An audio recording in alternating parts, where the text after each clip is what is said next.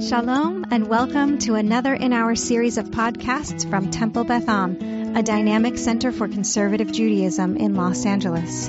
This is a recording of our weekly Halacha 101 class taught by Rabbi Rebecca Schatz. So if you remember last week, we were talking about, um, hold on one second. We were talking about noten tam lifgam, so something that gives off like a gross taste or something that would be considered to be gross based off of um, how it is by accident added into a dish. Um, and I, we, we then happened upon the last seif, the last section that we happened upon um, was all in Hebrew, and I ended up translating it in the moment, um, which I don't love to do because I want to make sure that you can actually see the words that I'm that we're reading, that we're learning.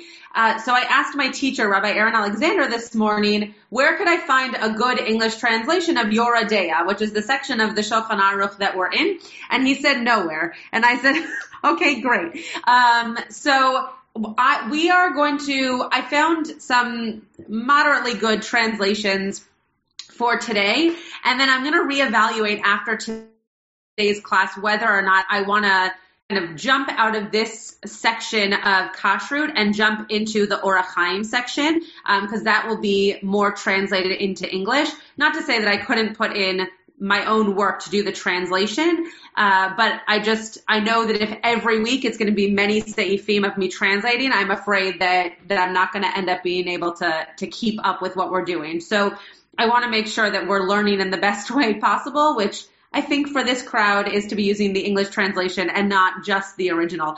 Uh, so, so I just want to give you that little, that little statement, um, to to start off that we might that we might not switch topics but just might switch books um, next class. But for right now, we are still in Yoreh De'ah and we are in Siman 122. And let me just pop it up here. And what I'm going to show you is not from Sefaria because again on Sefaria it's just going to be in Hebrew. So I'm going to show you the uh, just a Google Doc that I made that has both the Hebrew slash Aramaic and the English and we'll we'll look at some of these seifim together today. Um, we are very much so in the weeds at this point um, in terms of this topic. We're getting into the very nitty gritty aspects of um, of koshering in in terms of this idea of noten tam lifgam. Um, still under this the assumption of something being made or uh, or assumed to be used by someone who is known to be an idol worshiper, so someone who is using the vessel for a different kind of use than we would use it. So here's the, the fourth seif. And we will put this in the podcast. All people can see the text I'm looking at, but we're at Siman 122, Seif Dalet or 4. So we actually looked at this one a little bit last week, but I want to go over it because it's um it's it's not particularly self-explanatory, and I want to make sure that we have this down before we go to the next one. So a pot that has absorbed both meat and milk, right? So something that has contained within it meat and milk, whether that means together or that means something a, a meat pot and by accident had milk go into it.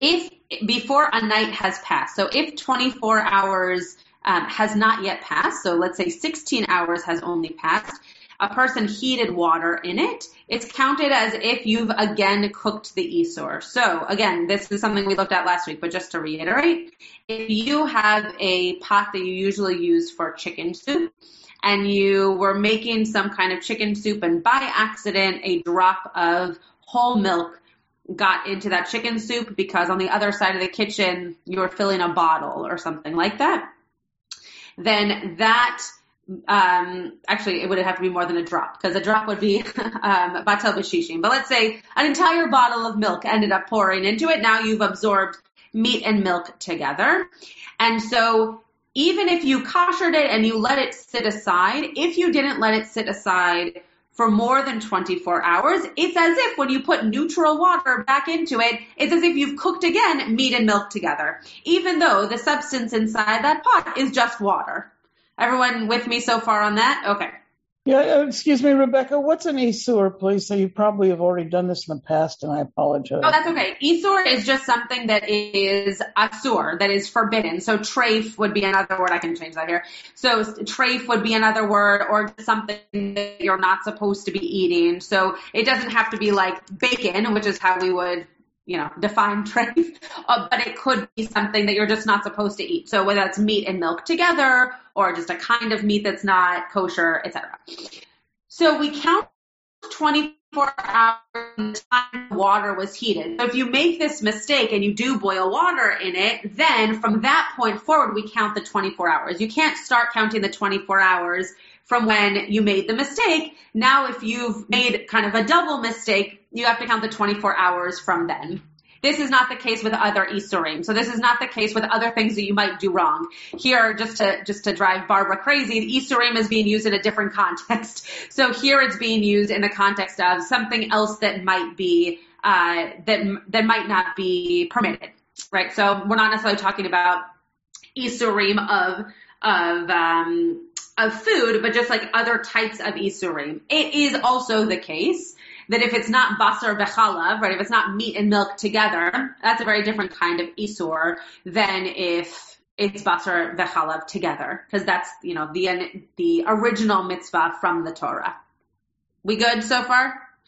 Any questions on this? I know we went over it last week, but I just wanted to make sure it was clear. Okay. I just want to see what these chats are. Oh, sorry, Rachel. Hope you feel better. Refuah Shlemah. Okay.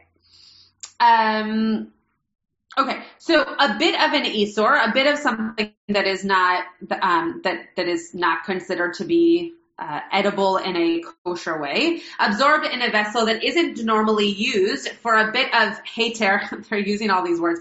Sorry, permissible, right? So a bit of something that's permitted in order to impart this taste to the permitted thing in order that they use it for a large kettle or barrel and so forth. Okay, so this is a very long run-on sentence. Let me try to let me try to break it down. So, a little bit of something that you cannot eat that's then absorbed into a vessel that you don't normally use. That like that uh, that sits in your drawer. You use it once in a blue moon. Um, in order for the, in order for the isur, right, in order for the thing that isn't permitted to and then go into the thing that is permitted, um, you, you can use it from the outset, right? So if you don't use it for a long enough period of time is basically what this is saying. It's as if that thing that is not allowed to be used or not allowed to be eaten is gone Right. So I gave a long time ago, I gave an example of the china that I received from a family friend and Rabbi Alexander said, oh no, you can totally use that china no matter what food had been on it because it's been sitting in her cabinet for 25 years. Right. So there's no, there's no way that anything, even if it's porcelain, even if it's ceramic, there's no way that it's continuing to um, to how it says here, impart the taste, right? It's, it's no longer giving off the taste of anything that could be treif or not, or not supposed to be eaten. Yeah, Mike. Doesn't that presume that the that the uh, taste that is absorbed was not done through heat? If it was done through heat, wouldn't that mean that it'd have to be kosher if it could be or disposed of? I can understand uh, with a plate, but let's say it's a vessel that you cook in. Yeah if you put something in it, if you put bacon in the pan, but don't heat it up, then that's this case. But if you were to heat it, I can't imagine that, that they would say that it's permissible to use it without koshering it first. Um, it's an interesting, it's an interesting question because in a few seifim we're actually going to get to things that are cold. So I wonder if here it's not making that distinction, though you're right that, that we would, our most stringent opinion would be that it would be harder to deal with a um, with a vessel that was utilized with heat in this kind of situation than one that like the plates that I was referring to earlier were used um, potentially with heat food on hot food sorry hot food on them but not necessarily cooked in an oven um, on those particular vessels it's a very interesting it's a very interesting question. You know, when they use the word kadera, it's often talking about like a, like a pot that you would use on a stove. So my assumption is that they are talking about heat here. Um, Boy, I find that hard to believe that, that if the assumption is that that the the Isur material has actually been absorbed, then that Yeah. means that heat was applied, and I would think that I find it hard to believe that that there's a circumstance where you can continue to use it without koshering it. So I do think that it's implying that you do kosher it. Um, I'm just reading in the Hebrew to see if I can pick up anything that's not in the English. Um, uh, it's also possible that this is the case, but we don't hold by it, Mhm. right? So, yeah, Bob, go ahead while I'm still reading in here to get to Mike's question. Well, is maybe the key large kettle as opposed to the next sentence, but if it's a vessel, vessel that's used for small quantity, then it's forbidden to use it. In other words, it's, it's clearly large kettle clearly is something you Yeah, yeah. cook in. A large barrel, you know, doesn't strike me as something you cook in. That's Right. a storage vessel. But then the next sentence has to do with small versus large. hmm Now, what it defines as small and large, clearly that's not, at least in English. Yeah, yeah. That's why I'm looking at the, you know, the thing with some of this Shulchan Aruch is that it repeats the same word over and over again, so it's hard to understand. So give me one second. Isur beklisha darko, shalala mu'at, yiten ze ta'am yishtam shubo, kmo hariza mutar. Yeah, so this seems to be saying up until here, even a little bit of Isur that was swallowed by the vessel according to the way that it's used. Oh no, shadar lehishtamesh bo, in a, in a way that it's not typically used. So interesting. This could go back to what Mike is asking. Like if you were to use a pot that typically is used for hot, you're using it with cold because that's not normally how you use it, or a kettle that you normally would use over heat, but now you're using over cold, which is the way that you wouldn't use it.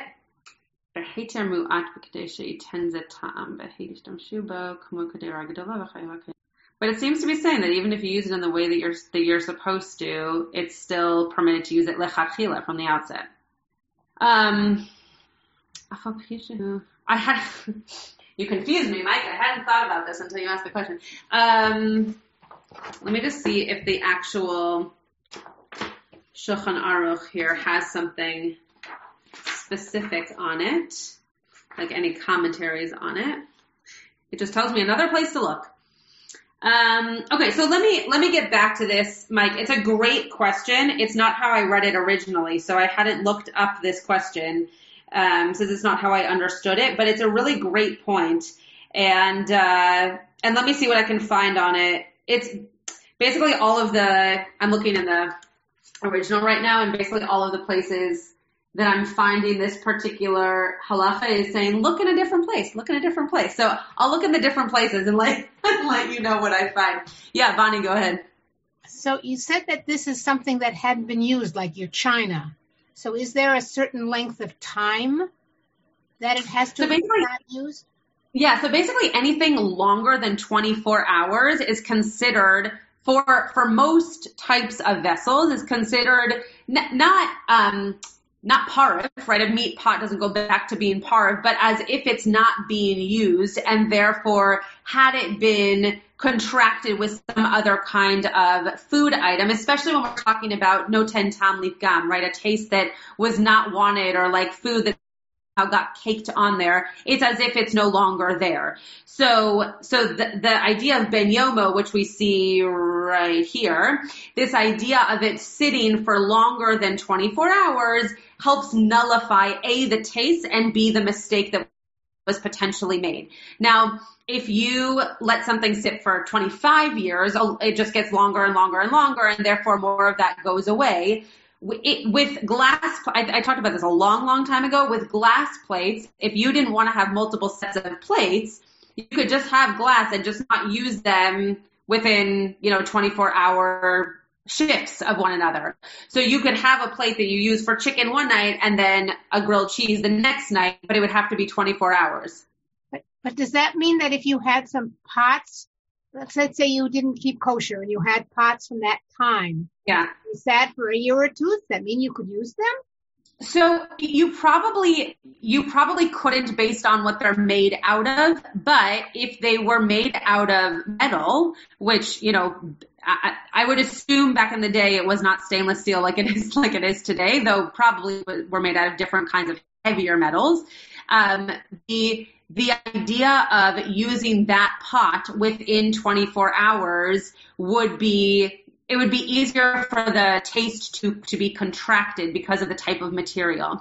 So your question is basically one of these questions that it's that it, it just matters what it's made out of, and then you would answer the question. But um, it's possible is the answer. It just depends on how the pot is being used and what it's um, what it's made out of. Yeah, Norm and then Marlies. Certainly, some old pots were, were heavy. I mean, cast iron, for example, yeah, but I've also seen many pots, um, particularly older ones, that are really of a very thin kind of aluminum or something, yeah. um, base metal, so, you know, very thin, relatively flimsy, um, not well balanced pots, and mm-hmm. that people use, particularly people who aren't super well to do. Mm-hmm. Um, and so I don't know that you could rely on it as having been heavy at, at if they're old. Yeah, yeah. No, I think I think that they were probably made heavier back in the day than they are. I mean, we have cast iron still today, but the but I yes, I think I'm agreeing with you. I it just the I don't. I've said this many times. I don't know enough about the way in which vessels were made back in the day to say our pots, like those pots, you know, would do the same thing. I can only speak to the pots that we use today and what what they're made of and how we kasher them. But my guess is that to to answer Bonnie's question based on your answer, Norm, is that the the this would only apply to certain kinds of pots based on their make and not necessarily like all pots ever because of the way in which they're used. Does that make sense? Okay. Um, Marlies. Yeah, I was just wondering, you mentioned stainless steel, and that's something that cannot be koshered? Is that? Oh, it can. It can. Oh, it can. Yeah, yeah, yeah. Stainless steel can be koshered. Uh, mo- most any metal can be koshered. St- um, cast iron, which uh, I, I, know is not the same as stainless steel, but cast iron is the one thing that people have a lot of question about in terms of koshering, um, because of the fact that most often it's seasoned and it has like a, a sealant on it of sorts. Um, but but pots, unless they have some kind of ceramic insert, um, can be very easily koshered. Mm. So, um, like enameled cast iron would not be. Is that right? So it, yes, but most likely the answer would be yes. It's hard for me to say yes without like seeing it or knowing, but most cast iron and any, I shouldn't say anything, most things enameled or cast iron cannot be kosher because they're porous materials. Okay. So, which is why many people who are big cast iron fans um, don't wash them but season them so so that they don't you know get the taste of the soap and whatnot into the right. cast iron. So if if you're worried about something taking in a taste like that, then also you wouldn't be able to kosher it because just like the idea of kevalo kach polto, it wouldn't be able to get out. if it can take it in, it wouldn't be able to actually get it get itself out. Okay, thanks. Um, okay, so let's let's keep going with this saif here, just just so we can get to the end of it, and hopefully we can answer Mike's um, Mike's very uh, baffling question. So it says here, aval imhu kli shemishtamshin, excuse me, bo bedavar muat kmo ke'ara, which is like a big cauldron. What does it call it here in in English? That says bowl. Okay. Uh, isor she'ein mevatlin isor lechatchila. So if it's a vessel that you use for a very small quantity, such as a, a bowl, though a ke'ara is, is actually typically thought of as bigger. But for, okay, for all intents and purposes, a ke'ara is like a, a bowl, like a mixing bowl. Um, and anything like it. But seba just means like and anything in that category. It's forbidden to use it. Um, since we don't nullify, we don't, um, cancel out, right? Mevatel is to cancel something out or, uh, yeah, I'll just leave it at that. Isor lechatchila, so something that is not not permitted to be eaten from the outset. Um, afilu isur mu'at ve'afilu isur hablo'ah. So even something that was a little bit of isur, right, just a little bit of whatever that thing was, or something that was taken in as an isur based on the material that that it went into, etc.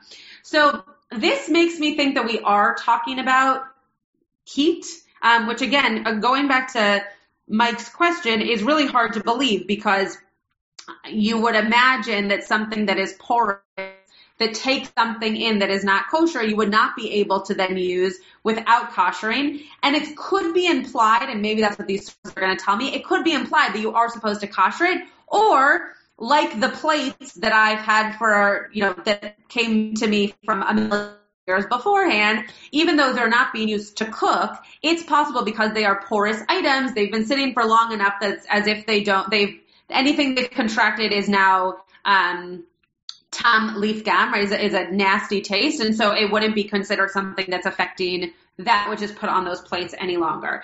Let, let's keep reading because it's possible that, that more of this will be, um, uh, uh, answered in the next pieces here. But keep that question, Mike, because though I think I might have answered it, I, I agree with you that it's interesting. Um, okay, I can't look at the Hebrew and the English at the same time on this one, but we're on we're on number six. We're on Vav. So if people are interested in looking at the Hebrew, um, a it's on Sefaria, and B I can scroll up in a second. So vessels belonging to an idol worshiper fall under the legal presumption that they are not b'nei yoman, meaning that they have not been sitting around for 24 hours. Therefore, if one transgressed and used them prior to making them suitable, the cooked substance is permitted. So therefore, if you, if you didn't toivel them, right, we're getting back to this idea of toiveling for a second. If you didn't toivel them and you cooked in them, it's totally fine because we assume that they've been sitting around for longer than 24 hours. And so to go back to the other seif, you know, we, we, it's not great, but to go to this question of are you supposed to kosher them or not, this allows us to imagine a world in which even if you didn't kosher because they've been sitting for long enough or at least longer than 24 hours, it's as if the taste that came into them is now pagum, is now disgusting, it does not matter and you're able to use the pot itself. Now, I, I know that some of you are thinking, is this the ideal situation? No, definitely not the ideal situation. You shouldn't try to make treif or try to mix meat and milk and think to yourself, oh, I'll just put it on the shelf for 36 hours and I'll be totally fine. That you shouldn't try to do those things, but I do think similar to a lot of the halacha that we are, that, you know, we're learning together, I do think that some of this shows us that there are leniencies, right? There are, or I shouldn't even say leniencies, there are rules that open us up to be able to experience a world of, uh, mistakes, right? A world of not being perfect in this practice and yet still keeping kosher, right? Yosef Karo is basically saying to us, if you make this mistake, it's totally fine because you can assume that this hadn't been used in the past 24 hours. So even though, and, and Mike's totally right, even though we might not be comfortable with that, right, there is this, this element of, okay, well, even if it happens, you know, it's gonna be, it's gonna be okay because of the situation of how long it's sat or where it potentially comes from, et cetera, et cetera. We're going to get to the Ramah in a second, which is the Ashkenazi opinion, but any questions on this little piece here? Oh, hi, Cora. I hadn't seen your face before. Any other thoughts, questions, comments? Okay. So let's keep going. So the Ramah is the Rabbi Moshe Isserles. He's the Ashkenazi opinion. And he says if, if someone warms water in a vessel that had belonged to an idol worshiper with which to knead dough, it's forbidden to knead with that water since it's, since it's lechatchila. It keeps saying this phrase in English, which is um, means from the beginning, but it's t- it's talking about like from the outset, right? I should have changed that. Sorry, I didn't. Since the individual has not yet begun to gain benefit from it because he did not warm it to drink it. Okay, so let me just break this down here. So if you have a vessel of water, right, you're going to use it to maybe start the yeast or something in making in making your bread. And you uh, put that water in a pot that you bought from someone who was not Jewish and who you believe potentially used it for other spiritual needs, you cannot use that pot or you cannot use that which you are going to make bread out of from that pot. Right? That pot is now no longer good to you, um, or I should I should say the pot is no longer good to you. The, the the stuff that went into the pot is no longer good to you because you you haven't you haven't been um, you haven't yet used that water for something. So it's as if the dough itself is being used as the first thing, and that's the problem. So uh, how do I, this is a really silly, silly one, but the, um, I'm trying to think of an example that's better than this because isn't how we make bread these days. Um, the reason that this is a big issue in the Shulchan Aruch is because bread is a big issue. So I'm trying to think of something that would be uh, better for the 21st century uh, that would give you a better example. Mm. Okay, Tybal, you have one? or um, I don't know a complicated yogurt making? Oh, very. That sounds even more complicated to me than bread. Um, maybe, maybe, maybe. I let, okay. Well, let's let's see what this. Let me see if this next piece makes it more clear because I can see your eyes glazing over. So if it if this next piece doesn't make it more clear, I'll try to. Oh yeah, Mike. Well, if you're looking for something that's similar but doesn't have the bread issue, what about uh, what about a cake? Yeah, but still, what would be the ingredient that maybe it's would... a maybe it's a cake, a, a, risen cake, you know, that has yeast in it, but it's not a bread. You wouldn't make motzi on it. Uh huh. Oh, I see what you're saying. I'm just trying to think of what the what the equivalent would be to the water. Um. Okay, well let let's see if we. What if you use juice? Yeah, but to make what? Bake stuff. I mean, I use juice a lot of times instead of water when I bake cakes. But you heat. Oh. Well, mm-hmm. okay, let's let's go to the second. Let's go to the second. I'm just trying to make it relevant to the 21st century, but I might not be able to. So let's let maybe let's try to understand it inside, and then I'll try to give an example. But something that was made for that purpose and not for the sake of something else, even though it belongs to an idol worshiper and a Jew can purchase it from them, the from lechatchila from the outset it's permitted because it was made by the idol worshiper and therefore it's let uh, bediavad. It's after the fact. So if if the vessel that you are using was made for the purpose of making bread, so I guess this does make it a little bit clearer.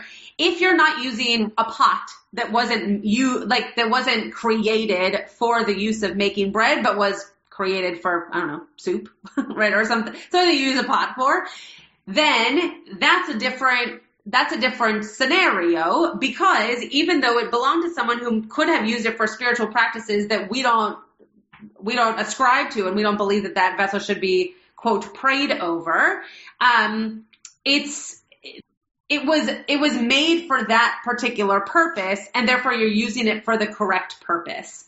Um, none okay let's keep going. I, I think it's going to become more clear though I feel like I'm losing you all. Nonetheless, it is forbidden to say, and you all keep laughing every time I say that, so I know I'm right. Nonetheless, it is forbidden to say to an idol worshiper, cook vegetables for me in your vessel, and similarly, one also cannot say to him, make me a, a, brew, meaning like a stew or something. For anyone who cook, who says cook for me, he is like one who actually cooked with his own hands, and it is possible that if it was made, I love this by druggists, right? Made by people who are um, who are using it for some kind of um, um, mm, what's the word I'm looking for? Not spiritual practice, but some kind of um, uh, voodoo. Uh, potion. Voodoo. Potion. potion. Who said potion? Yes, good job, Jeff. That's exactly what I was thinking of. Great. It is permitted because all special voodoo was a funny word though. Uh, because all specialized craftsmen set aside clean dishes for their work so that their craft won't be damaged. But a pious individual be careful for these things bring one to purity and to cleanliness. Okay, that's last sentence is a lovely drosh. I'm not sure that's very helpful.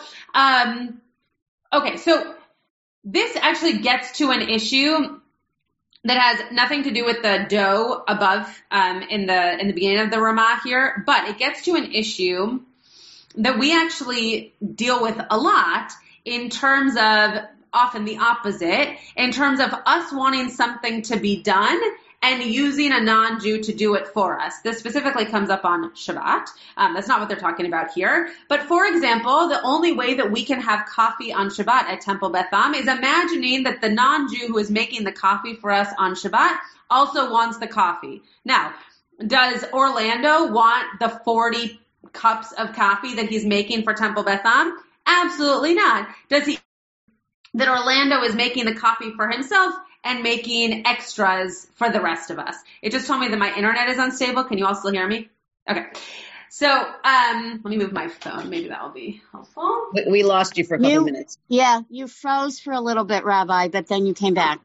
Oh, awesome. What was I talking about when I froze? You, I Orlando's think that, coffee. I think that what you're saying is that the way it works is if Orlando, Orlando agrees to make some for himself, he's allowed to make extra. Right. Is that where you're going? But if he says it's all for the congregation, then it's not allowed. Is that what you were saying? Maybe.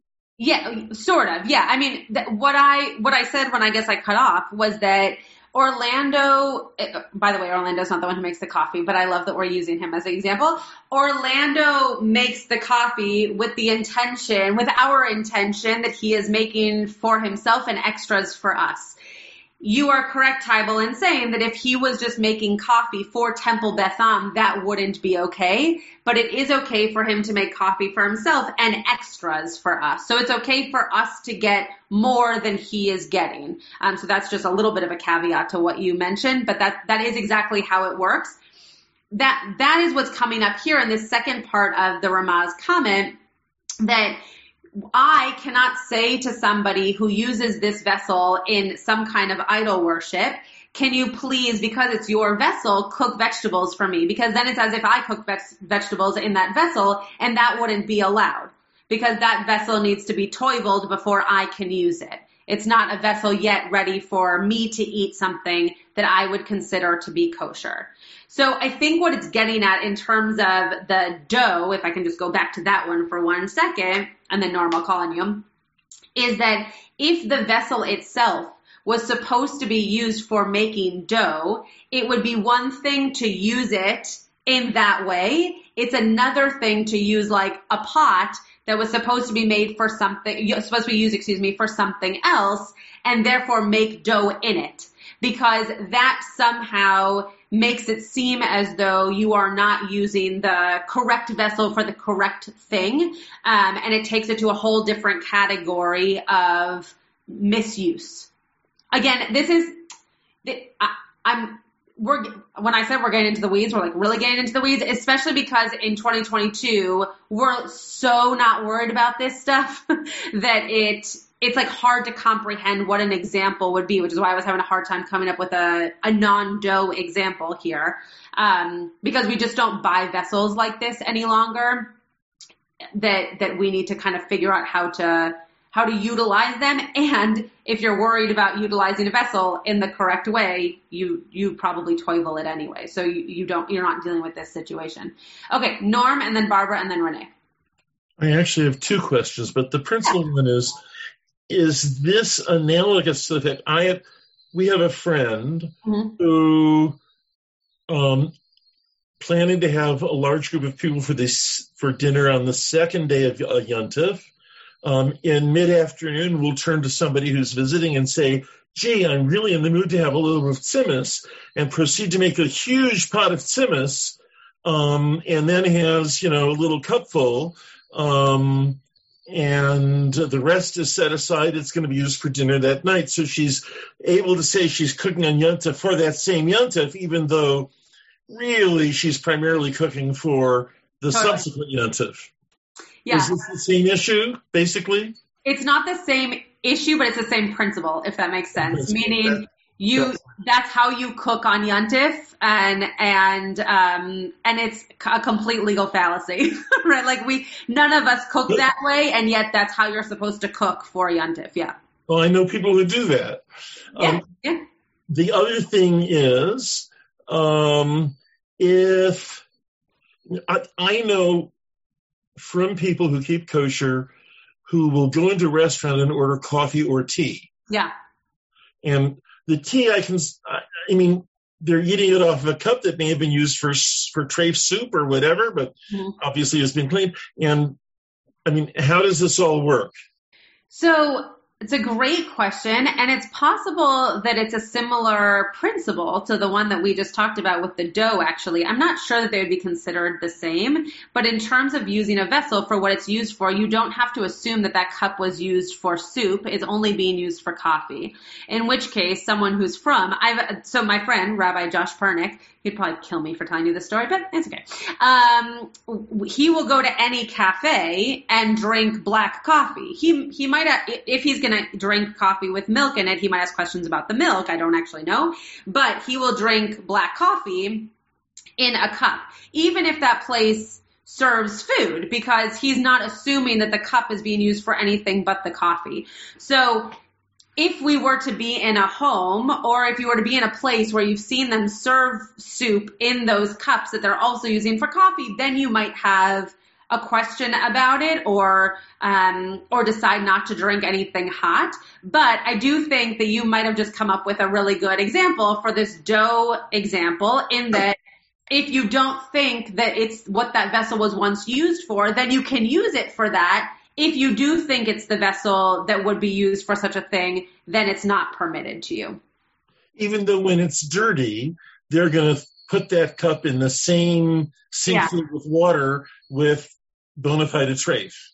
So that's that gets into a whole other conversation about dishwashers and cleaning, et cetera, et cetera. But as soon as something touches soap, it's as if it's pagum. It's as if it's gross. So now, yes, sure. Was it was it used with dairy in it or was it used with meat in it? Maybe. Um, but that thing that was in it is now is now considered gross and therefore it's not going to contract to anything else. That so dishwashers are are complicated because of the the um, filter, right? The drain, the filter, but sinks are not as complicated because you everything's going down the drain and you're not eating out of a sink. That's why some people choose to have one sink but multiple dishwashers. Um, so we'll we'll get into that a little bit later, but that's that's why people will do that. Thank you. Yeah, yeah. Okay, Barbara, though I can only see the top of your head. I, I know I'm on a couch and I'm, that's up there. it seems to me that these laws, which Joseph Caro made, were what the 1600s. yeah, we can talk 1600. And it seems to me like those were laws for then. Oh yeah. Not really for now. I, I almost think that we're a little more kosher now than he was Totally. Because, yeah, I mean, we don't take a vessel and use it the next day. Right. My God, there's none of us that are taking a meat vessel and cooking milk in it the next day. Totally. You know, no you're matter what. You're 100% correct. And it, these are outdated laws. I mean, it's crazy, but they're totally, they don't apply to us. I've really missed you, Barbara. So they're they're not um, they're not you're welcome. They're not necessarily outdated, but the part of the reason that I love halacha is the fact that you're completely correct in that Yosef Caro and his you know compatriots were were studying and observing a very different type of kashrut, probably because of resources and because of access and all those kinds of things. And how are they going to trip when they trade from one place to the next? How are they going to drag, drag milk and meat and four sets of, of dishes? Right. Right, know? exactly. So that's that's again, that's like resources and, and availability and all those kinds of things. And you're right that today we are taking these laws, and that's why some of these are because they're so specific. It's hard for me to like relate them to all of you. They might make sense, but there's no way to really conceptualize them in 2022 the the way in which we take these laws is we make stringency so that we don't make mistakes.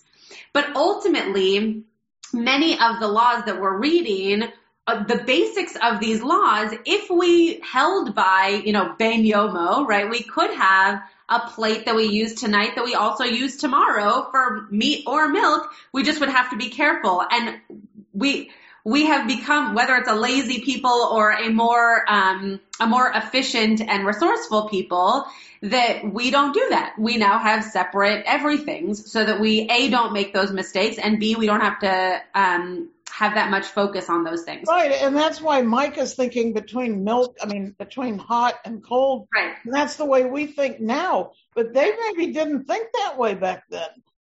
Well, they did think that way in terms. Oh man, went away. Okay. That was a sneeze. Got- yeah, I got a sneeze, but then I killed it. Um, Rabbi Kligfeld and I, if you ever want, if you ever want to make Rabbi Kligfeld laugh, he is convinced that since I started working at Temple Beth Am, he's never been able to sneeze around me because whenever he goes to sneeze, I look at him and then it goes away. So if you, if you ever want to make him laugh, you can tell him that I've stolen his sneeze.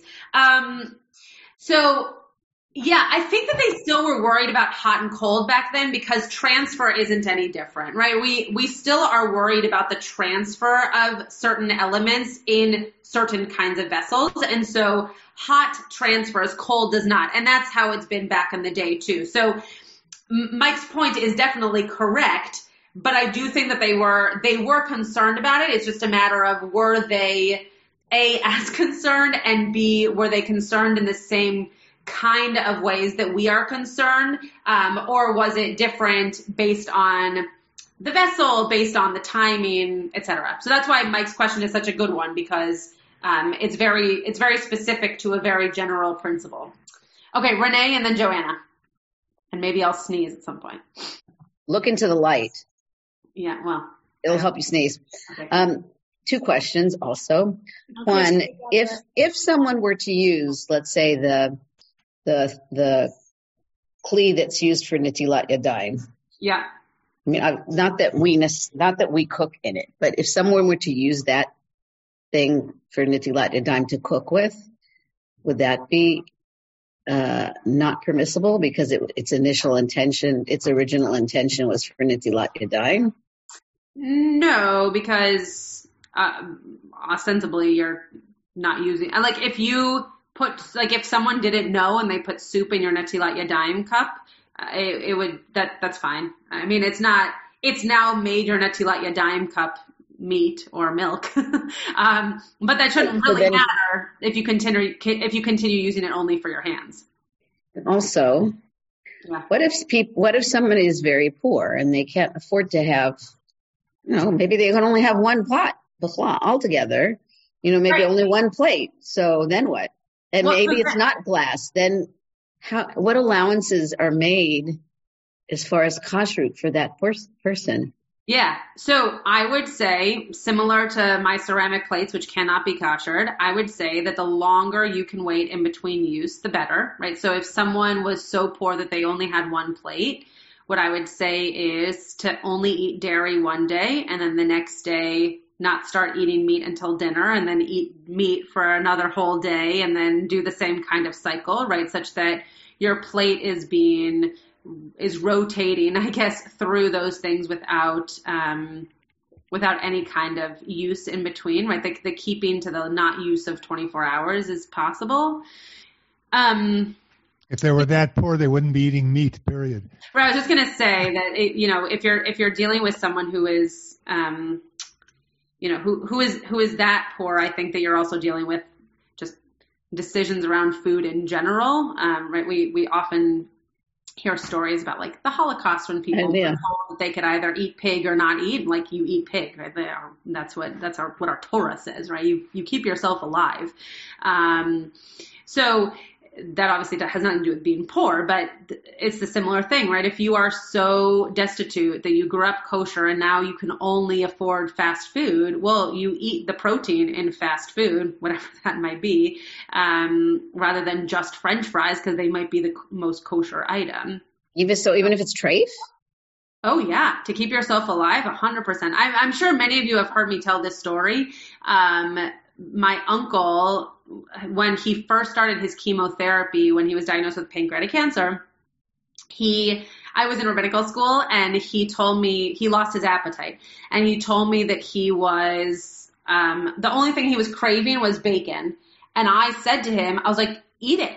That like every rabbi in the world would tell you to eat it, right? If nothing else appeals to you and you are not getting any kind of sustenance from any other kind of food and you feel like eating bacon because that's what smells and tastes good to you right now, a hundred percent you should do it. He never did it and he, he, you know, ate other foods, etc. But the, for sure someone would tell you to eat trafe before they tell you to eat nothing.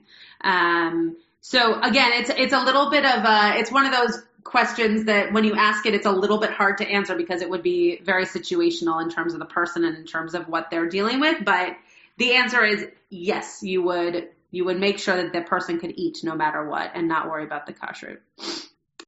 Uh, Joanna when Barbara started talking, and then there's been some, a couple of other comments that also have touched on this in one way or another about trying to contextualize, you know, um, Rabbi Karo's time and the time and the place where all of this was come up with. Yeah. Um, and also, you know, this discussion around resources um, yeah. and what people had available to them. Mm-hmm. All of a sudden, this discussion has become much more fascinating to me than it otherwise would have been because this whole concept of like what you intend to do at the outset versus what might happen in actual reality by accident. Mm-hmm. Um, so when those mistakes happen, right, like if there was no recourse, in essence, what you're telling a person is like, you have to abandon ship and stop keeping kosher.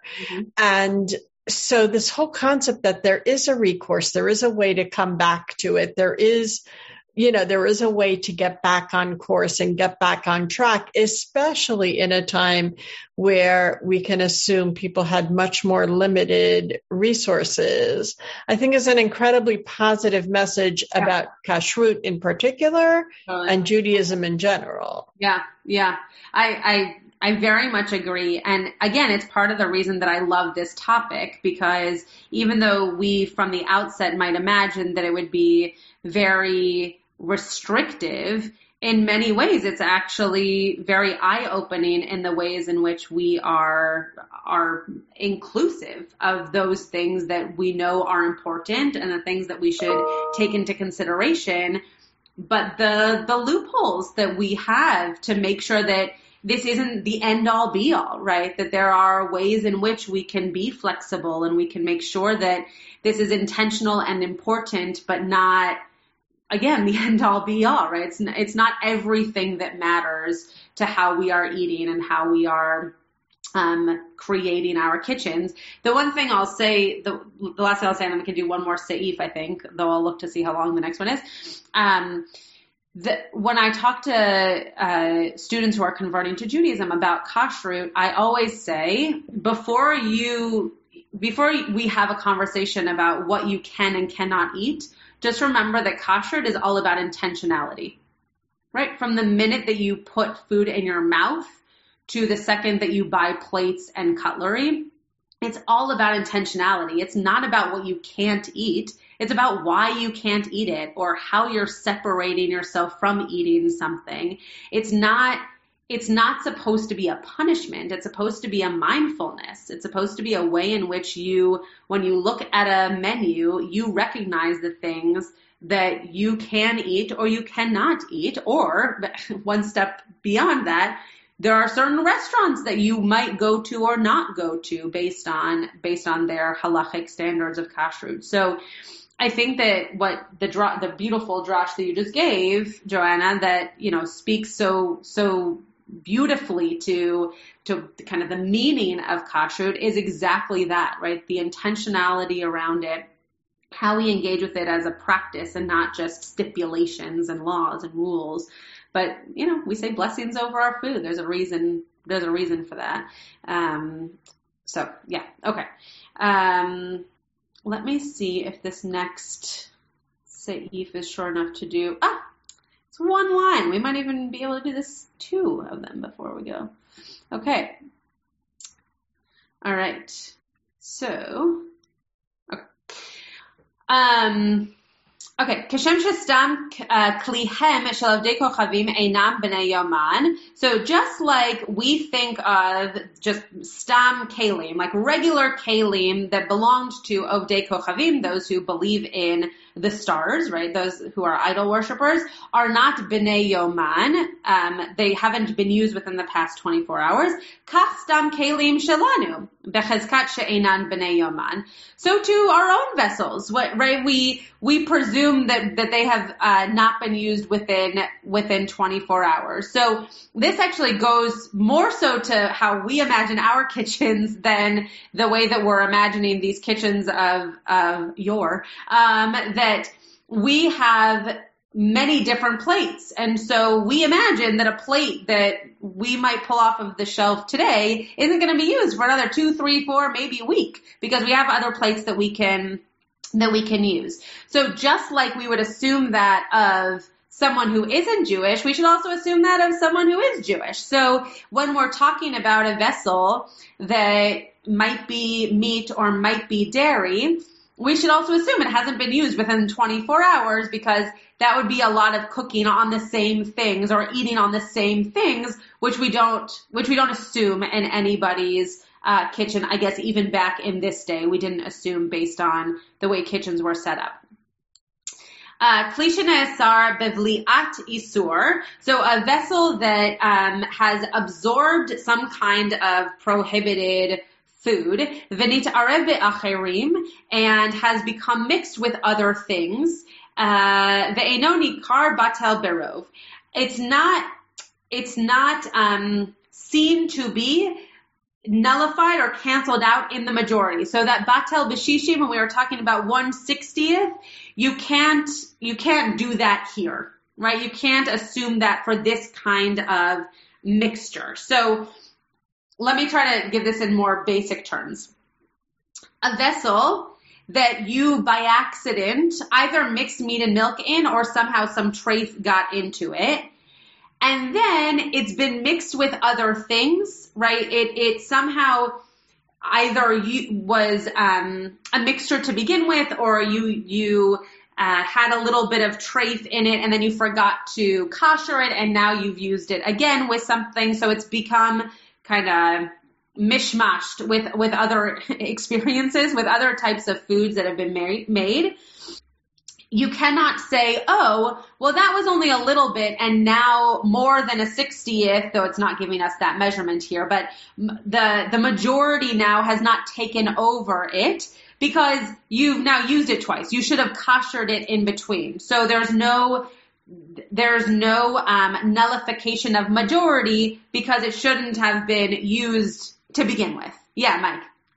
I was reading that uh, totally differently in the English, and I may be completely off base, but yeah. it's not. I thought it was not talking about a combination of ingredients that caused it to be uh, isur, but rather uh-huh. that it's we're given that it's isur, and now we've mixed that that utensil or plate with others of like kind and can't tell which one is the one that was that was trafe and we're and it's saying that we're not allowed to say that since it's only a minority of the total number of plates let's say that it's okay to use it. Oh interesting. It's it is a different read and with the same outcome. But yeah that it's definitely it's definitely possible that you that you um that you mix it in so much so that you don't you can't tell the difference between whether or not it's trafe or not trafe, or if you use that that spoon for the right thing or the wrong thing. Um, but we still shouldn't assume that because of a majority, it's now okay. Is that what you're saying? Uh, I'm not sure. That's quite what I meant. Let's okay. say let's say you have ten plates. One of them, uh, and let's just assume for now that they could be koshered. Okay. And and and so one of them becomes trafe. Yeah. You mix it in. Yeah with the other nine plates. Right. And now you want to use all the plates and and you cannot argue that that it's only a minority and therefore you can use them all. You must either get rid of the bad one or kosher correct them to if you're not sure. Correct, correct. So if we're talking about vessels and not about food, that's a great example, right? I think I used an example of hot dogs that Rabbi Alexander gave us a while ago, right? That if you have 600 hot dogs and a batch of unkosher hot dogs got mixed in that would be less than, you know, the less than the majority, can you still eat all the hot dogs not knowing which one is going to be kosher? No, you have to assume that they're all treif. So that's the same, that's the same thing that, that Mike is saying, that if you have a bunch of, we'll use his language, a bunch of plates. One of them, you know, you didn't kosher after an experience where you should have koshered it. You can't assume that, oh, well, it's okay. I'm not going to know which one it was and I'll use the rest of the plates as if that was, you know, it's now quote nullified. No, you have to kosher then all of the plates because you need to make sure they're all fit for use. So kosher your plate. Don't, don't skip out on that step. Um, but that's a great example for vessels. I, I was reading it as if we're talking about food here, but um, but that the that the isur is the food that made the vessel unusable. But it's possible that we're talking about the vessel itself then becoming an esor. That's a it's a very um, very compelling read. So you might you might be totally correct. And we have the same outcome, which is you either can't eat the food or you can't use the plate unless you kosher it. So they're they're both prohibited to you. Um, let me see what this chat is, and then um, oh, Josh. Okay, well we'll read this last thing from Josh Malina because he's the son of a congregant, and uh, we'll give him that schut. Okay, Josh Malina was once asked in an interview why he keeps kosher. I loved his response and transcribed and saved it. It reminds me who I am three times a day, which is to say, a Jew. It is something I have done all my life Good job, Bomalina. It is one of my prime identifiers. It also, to a certain extent, makes the act of eating, which is an integral part of every day, holy. Yep, it makes me more thankful for food in general, just being mindful. It is a great experiment in mindfulness. Yeah, I 100% agree with that statement, and I think that's exactly what kashrut was for, is for. Um, it's how all of these rules of kashrut also come to being in terms of why we keep them and what that separation is all about. So, um, a beautiful co- quote to end on. Next week will be a surprise. I I'm gonna look to see what comes next in here. If we're staying in the weeds and all these kinds of um, uh, examples. I might move us on to another topic if that's okay with everybody. Uh, oh, you're all nodding. Okay. Um, so we'll move on to a different topic. Um, but what I might have us do is skip to a different topic completely and then go back to kashrut closer to Passover um, and have us kind of do a little bit of a refresher closer to Passover. So I'll keep you posted. We will have class. Oh, we won't have class. Um, Next week we won't have class because I have a board meeting. So once a month I'm not going to be able to have class because of board meetings. So we won't have class next week, but we will the week after. Um, and uh, and I will make sure that that goes out and that you can remember. You have been listening to another in our series of podcasts from Temple Beth Am, a dynamic center for conservative Judaism in Los Angeles. If you enjoy these podcasts, we invite you to write a review on the Apple Podcast site or wherever you get your podcasts. For more information about Temple Beth Am Los Angeles, go to tbala.org.